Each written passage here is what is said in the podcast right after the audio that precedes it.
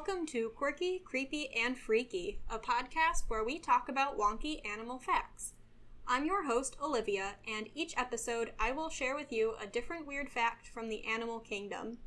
This week, we have a fish that uses a second set of jaws to capture its prey. And unlike last time, these are animals you may already be familiar with. You may have already heard of them before, since they are fairly common fixtures in public aquaria, and some smaller individuals can even be in hobbyist saltwater tanks, so you or your friends might already have one. So, we're talking about moray eels. There are a little over 200 species of moray eel spread through 16 genera, in the wild, they live primarily in coral reefs and mangrove forests around the world, hanging out in rock crevices. Most species are marine, but there are a couple of species that live in brackish waters or even adventuring into fresh water. Gymnothorax tile is found is one of these species. It's found in the Indo-Pacific and lives in estuaries and river mouths, even with the possibility of being anadromous. Anadromous fish are those that travel upriver, often for breeding purposes. Salmon is one species that does this that a lot of people will be familiar with.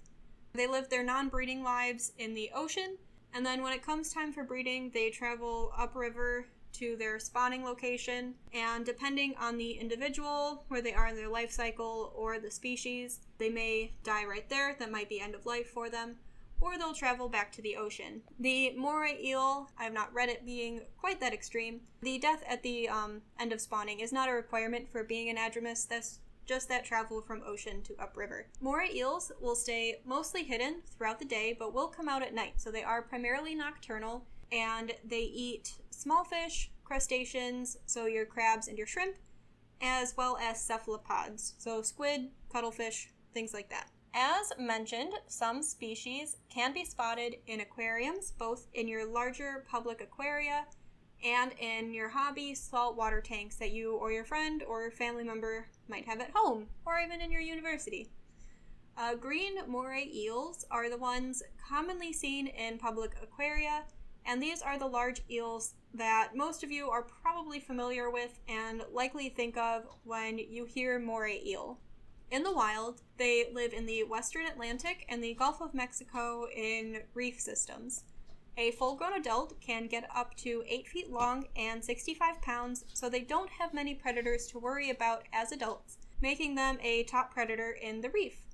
Uh, snowflake eels, on the other hand, or Echidna nebulosa, as it does have several common names, is a much smaller eel that is sometimes kept in home saltwater tanks we had one of these in my undergraduate university for a little while. There is an unfortunate story associated with that one, though. Poor little guy. Um, in contrast to the massive 8 foot green moray, the snowflake eel only gets to be about 20 inches long, a little under 2 feet. You can find this little guy in shallow marine areas and reefs in the Indo Pacific as well as the very southeast Atlantic. There are several adaptations that moray eels have that are beneficial for a crevice dwelling life cycle.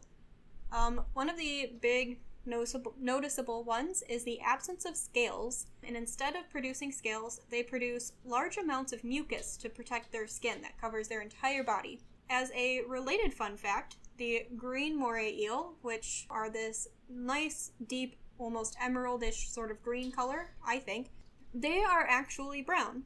So they produce a yellow mucus over their body that mixes in color with the brown base color to turn them into that nice green color.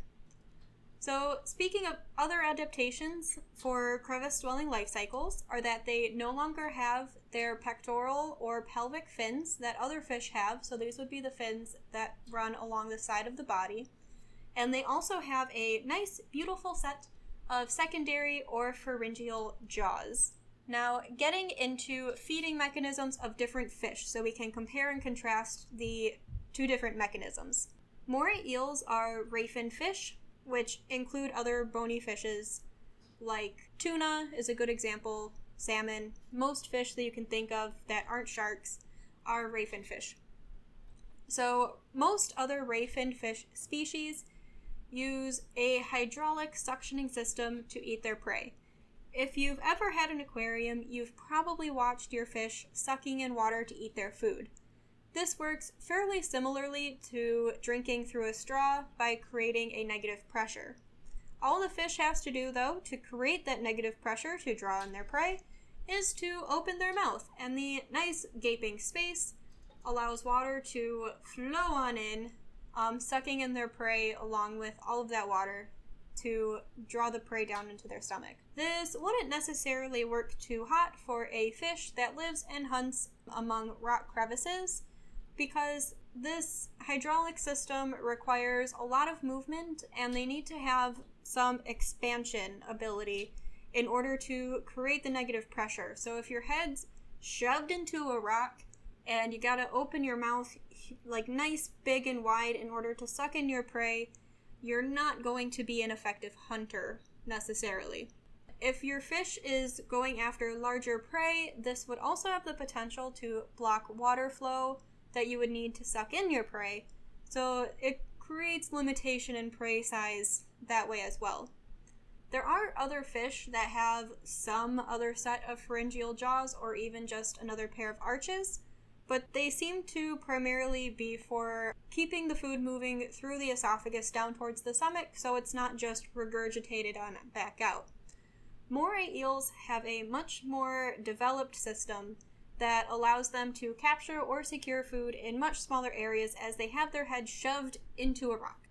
We'll go into the basics of the activation of the jaw, how they use it, and all that good whatnot. If you're a physiological, muscular kinematics uh, nerd and all that really jives in your brain, and you would like to read more about the specific uh, musculature, the different connections, the different muscular connections, the gill arches, and the specific kinematics the study by Mehta and Wainwright, that I will include in the description, does a great job of detailing all of those specific physiological mechanics. So, again, if you want more of that, I'll post it there. For here, we're going to keep it a bit more kind of straightforward. So, going into how these pharyngeal jaws work, how they're activated. Oh, so first, the eel has to grab their prey in their jaws with the oral jaws, so that would be their first set of jaws. Once they have their prey captured, the pharyngeal jaws spring forward to trap and get a firm hold of the prey. The oral jaws then relax and release a bit, allowing the pharyngeal jaws to retract back into the throat, carrying the prey and guiding it back down to the esophagus. One of the bonuses, additional bonuses of these this method of prey capture and transport down to the throat is that the eel doesn't even necessarily have to get a big, huge mouthful of food for this to be successful. If they can even just get a small hold of their prey, just a small bite in the oral jaws, as long as the pharyngeal jaws has something to grab onto when they come forward, then they're all fine, hunky dory. They can still bring the prey on back to their throat and they can have lunch. Hooray! There are some other bonuses that the moray eel gets using the system. So, the double jaw system allows them to capture larger prey since they don't have a water flow to get all clogged up, and it generates a larger bite force for them, so they can secure their prey much better. If their prey is particularly speedy, they or if they lunge at their prey and can only get a small bite, then that secondary jaw can still capture their prey. So it helps ensure success in a larger number of cases. So these advantages help to secure their position as a formidable reef predator that few fish will want to mess with and f- makes few divers really want to put their hand into a nice little rock crevice. Thank you for joining me on my second episode. Stay tuned for next time being released next week. If you have a favorite creepy, quirky, or freaky animal fact, send them in at quirky, creepy, freaky pod at gmail.com and it may be featured in a future episode. Audio editing and recording done by me, Olivia Strite. Intro music created by Kaylee Strite. Check out her YouTube channel if you'd like to see some of her cello project series. She's actually currently working on a new series, so new videos are going to be released. Hooray! Thank you for listening. We'll see you next time.